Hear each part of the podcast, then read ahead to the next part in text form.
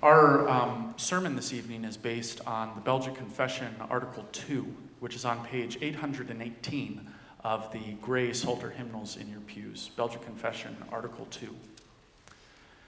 And yeah, and this article speaks of two books by which we know God the book of creation and the book of Scripture. Page 818 of the Gray Psalter hymnal. Let's pray. O Lord our God, last week we saw and confessed together the glory of your nature, that you are eternal, incomprehensible, invisible, unchanging infinite, almighty, perfectly just, wise, and good, and the overflowing source of all that is good. And Lord, we thank you that you reveal yourself to us in a way that we can know and understand. And so we pray now that as we turn to this historic confession of the Christian church, that you would bless our eyes that we may see, bless our ears that we may hear, bless our minds that we may know, and bless our hearts that we may believe everything that it is that you would show us. Send your Holy Spirit to us now to open our eyes and make us see. In the name of your Son, Jesus Christ, we pray. Amen.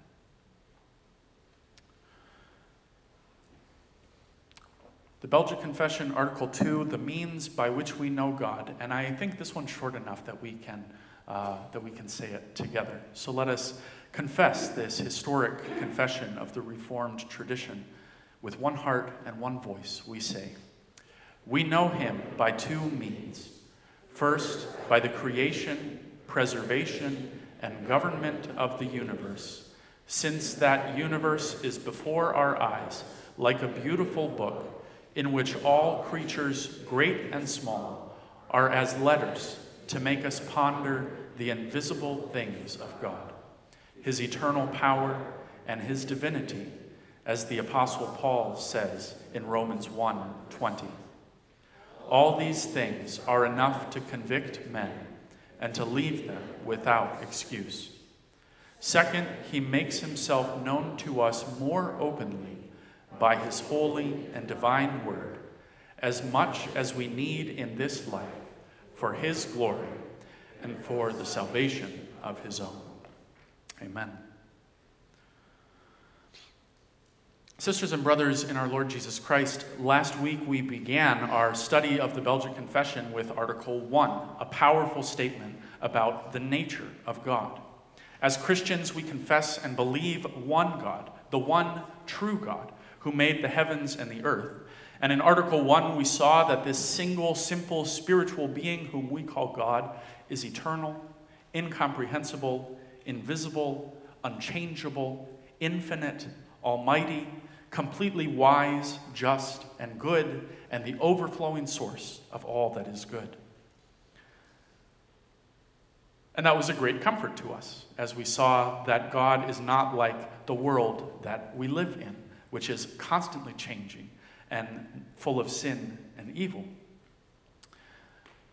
But there's also a problem, a challenge that Article 1 introduces, and that is that the God who we confess is utterly unlike anything that we know.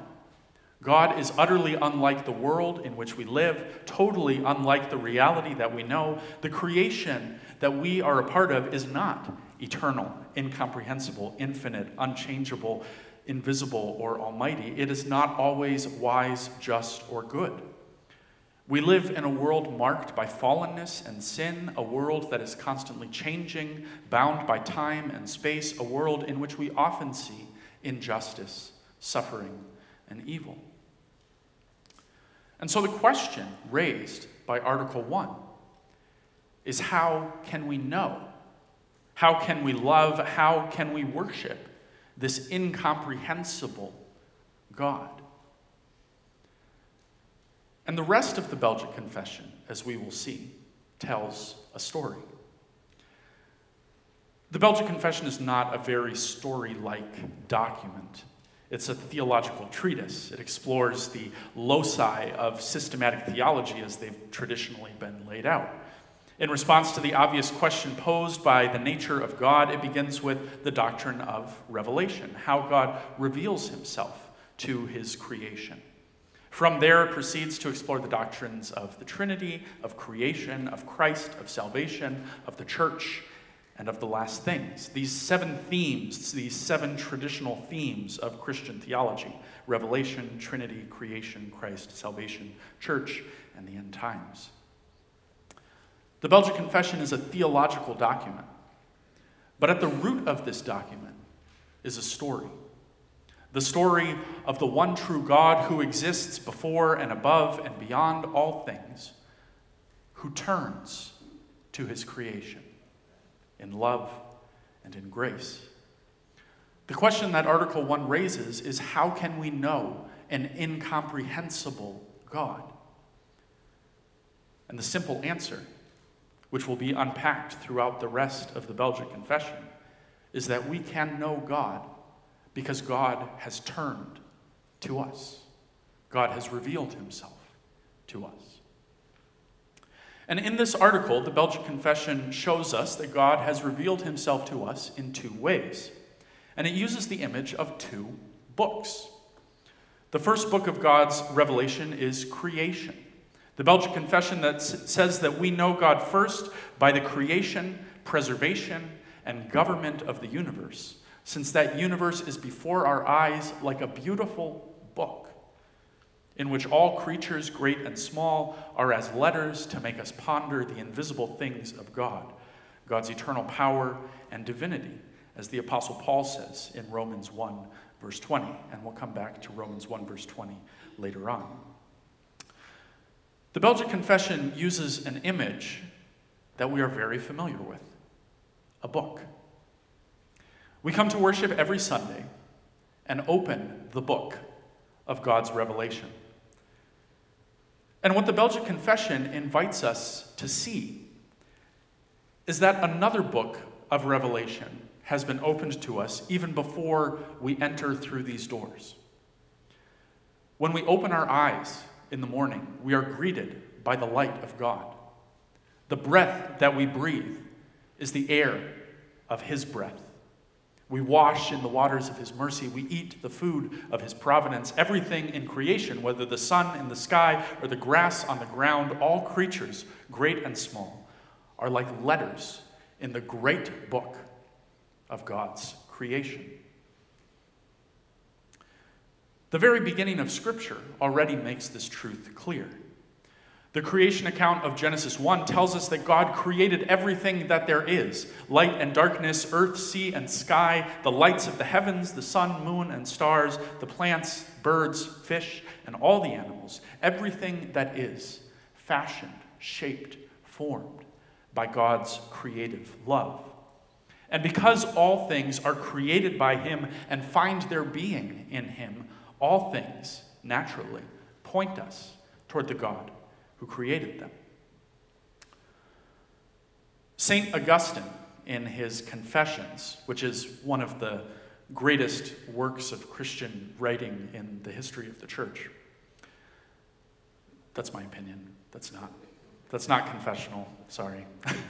St. Augustine, in his Confessions, uh, shares his reflections on his personal journey of faith from his childhood all the way through to his ordination as a priest and his installation as a bishop.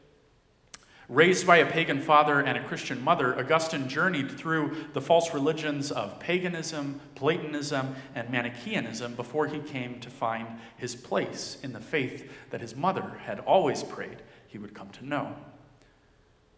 And in Book 10 of his Confessions, after sharing his memories of the life he has lived and how God has brought him to where he is now, Augustine turns to reflect on the mystery of memory itself.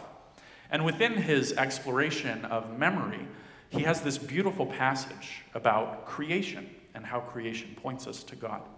And it goes like this A lot of the Confessions is written sort of as a prayer from Augustine to God. And he writes, What is it that I love in loving thee? Not physical beauty, nor the splendor of time, nor the radiance of the light so pleasant to the eyes, nor the sweet melodies of the various songs, nor the fragrant, fragrant smells of flowers and ointment and spices, not manna and honey, not the limbs embraced in physical love. It is not these I love when I love my God. Yet it is true that I love a certain kind of light and sound and fragrance and food and embrace in loving my God who is the light and sound and fragrance and food and embracement of my inner self. Where that light shines into my soul, which no place can contain, where time does not snatch away the lovely sound, where no breeze disperses the sweet fragrance, where no eating diminishes the food there provided, and where there is an embrace that no satiety comes to sunder. This is what I love when I love my God. And what is this God? I asked the earth, and it answered, I am not he. And everything on the earth made the same confession. I asked the sea and the deeps and the creeping things, and they replied, We are not your God. Seek above. I asked the fleeting winds, the whole air with its inhabitants, and they answered, Anaximenes was wrong. Anaximenes was a philosopher who thought that the sky was God. They answered, Anaximenes was deceived. I am not God. I asked the heavens, the sun, moon, and stars, and they answered, Neither are we the God whom you seek. And I replied, To all these things which stand around the door of my flesh, you have told me about my God that you are not he. But tell me something about him. And with a loud voice, all creation cried out, He made us.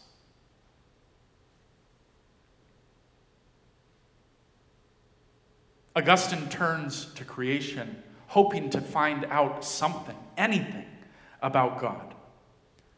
But what he finds is that creation points beyond itself to something greater, someone greater. Augustine asks the creation to tell him something about God, and creation responds He made us. This is the central truth about creation.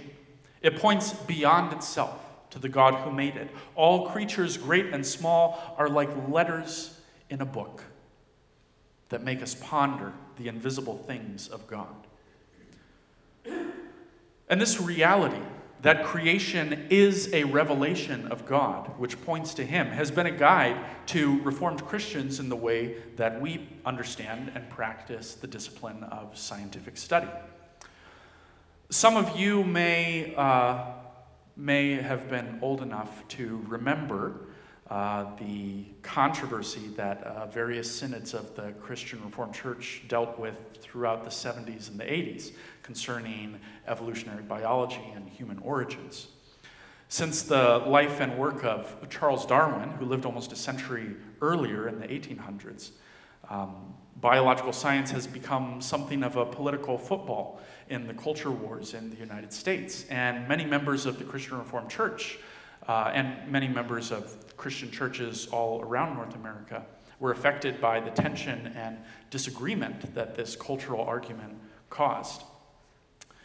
And this was true for the Christian Reformed Church as well. On the one hand, there were scientists, professors, and theologians who were worried that the church, with its theological positions, was prohibiting them from pursuing studies in the areas of biological history, human, or, human origins, and the age of the universe. But on the other hand, there were people who were very uncomfortable with the questions that science and theology were exploring. Some people believed that the going scientific theories were contrary to Scripture and the confessions, and that Christians who engaged in scientific uh, occupations were violating the very principles of the Christian faith itself. And so throughout the, throughout the late 1900s, there were conflicts with professors at both Calvin College and Calvin Seminary. And then in 1988, this is a little history lesson. In 1988, the Synod of the Christian Reformed Church accepted a recommendation from these two denominational institutions of higher learning to establish a study committee which was supposed to address the relationship between special and general revelation, as found in Belgic Confession Article 2, focusing primarily on the implications for biblical interpretation and the scientific investigation of the creation. And in 1999, the Synod of the Christian Reformed Church spent the better part of three days discussing the recommendations of this study committee's report. One of the things that the Christian Reformed Church emphasized in their discussion of this report was the conviction that scientific study is an important part of the cultural mandate that God gave to humankind in Genesis 1, verse 28, when he told the first humans, Be fruitful and increase in number, fill the earth and subdue it, rule over the fish of the sea and the birds of the air, and over every living creature that moves along the ground. Scripture is clear that God created humankind in his image to be his representatives on the earth, to care for the earth, and to rule over it as priests of God's creation. And our church, the Christian Reformed Church, recognizes the importance of scientific study to this task. And throughout history, we can see the great ways in which Christians, through scientific study, have blessed this world in various ways from microscopes to telescopes, from vaccines to antibiotics, from genetic theory to the Human Genome Project, all of these uh, scientific breakthroughs were pioneered by Christians. We are blessed even in our own congregation to have people who have devoted their careers to the intensive study of God's creation. We have in our midst neuroscientists and cellular biologists and doctors and dentists. And our church affirms their work as good work that glorifies God and contributes to his kingdom. But at the same time, in 1999, the church recognized the importance of interpreting everything through the light of Scripture and the Christian tradition. And this points us to a difficulty that arises when we talk about creation as a revelation of God. This is the problem of the fall. All creatures, great and small, are like letters that point us to God, but at the same time, all of creation is tainted by the fall. When God created the heavens and the earth, he looked on everything that he had made and said that it was very good. But when Adam and Eve fell into sin, all of creation was affected by the rebellion of humanity against God. And so, what we find is that though God's glory and majesty are revealed in creation, it's a broken reflection that we see. As the Apostle Paul says, now we see through a glass darkly. But then, when Christ comes again, we shall see face to face. Throughout the history of God's people, we see the ways in which creation can lead us astray.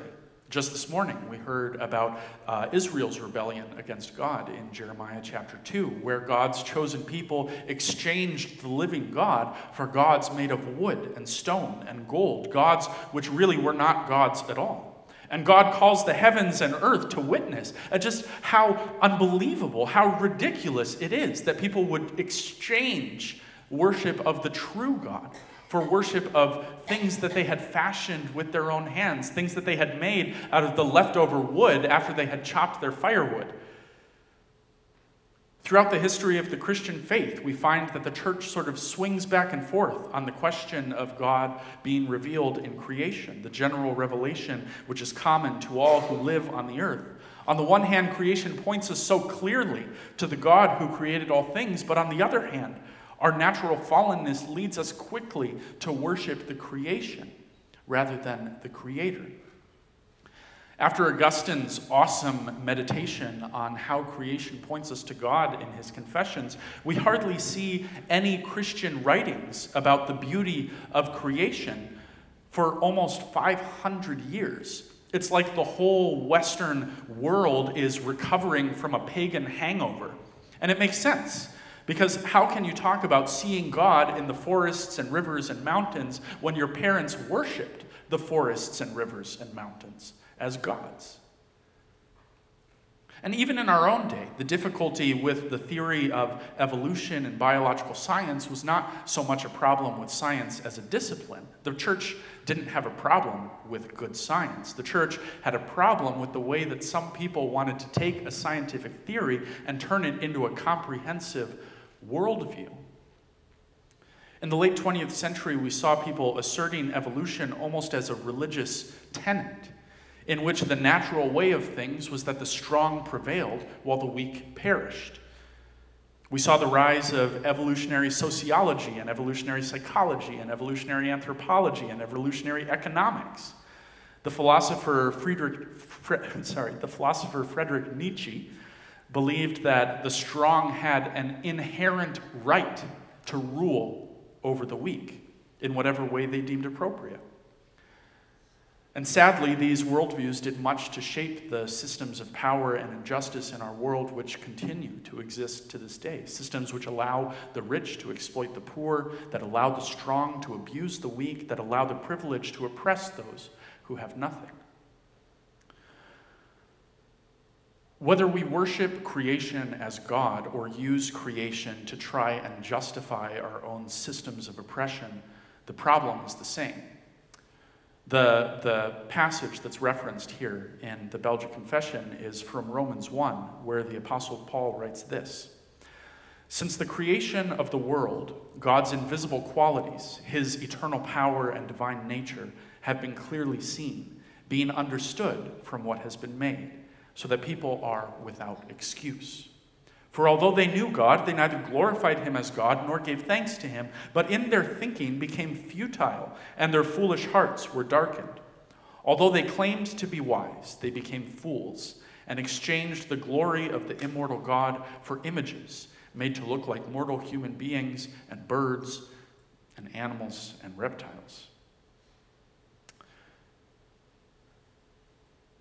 John Calvin called the human heart a factory of idols. That we can take anything and turn it into an idol. And this is why the second book, referenced here in the Belgic Confession, is so important. The Belgic Confession tells us that God makes himself known to us more clearly by his holy and divine word, as much as we need in this life for God's glory and for our salvation. And the good news is that through the gifts of God's Word and Spirit, we are given new eyes to see God revealed in the creation around us. The Scriptures teach us to see God properly. And the Holy Spirit transforms our imaginations, transforms our sight, so that we can see God in the world around us in a way that doesn't lead us into idolatry. We see His majesty shine forth in the sunlight, His grace is poured out in the waters. His providence sustains us through bread and wine. The scriptures are like goggles. Uh, you read some of these older uh, study reports on the, from the Christian Reformed Church on the relationship between science and faith, and it, it talks about scripture being like spectacles. We don't really use that word anymore, but like glasses that we look through and see the world rightly. The scriptures are the glasses that allow us to see God in creation without being tempted to idolatry.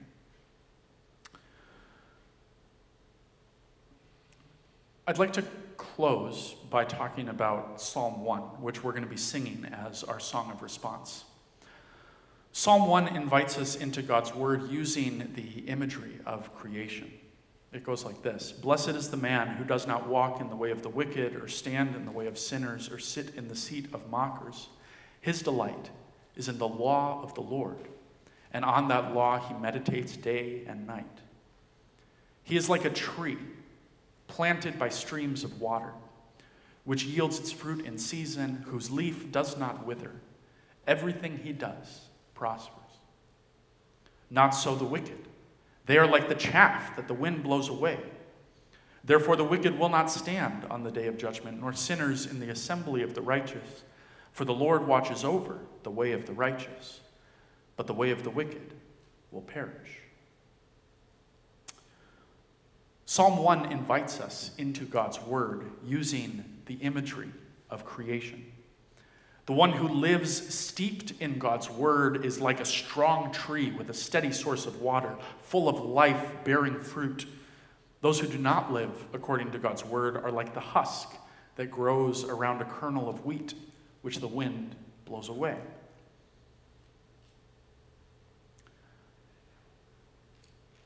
The good news in all of this, the good news that the Belgic Confession, Article 2, explains to us, is that God, who is incomprehensible, has revealed himself to us in a way that we can understand. The God who is before and above and beyond all things turns to the world he has made in love and in grace through his creation and through his word.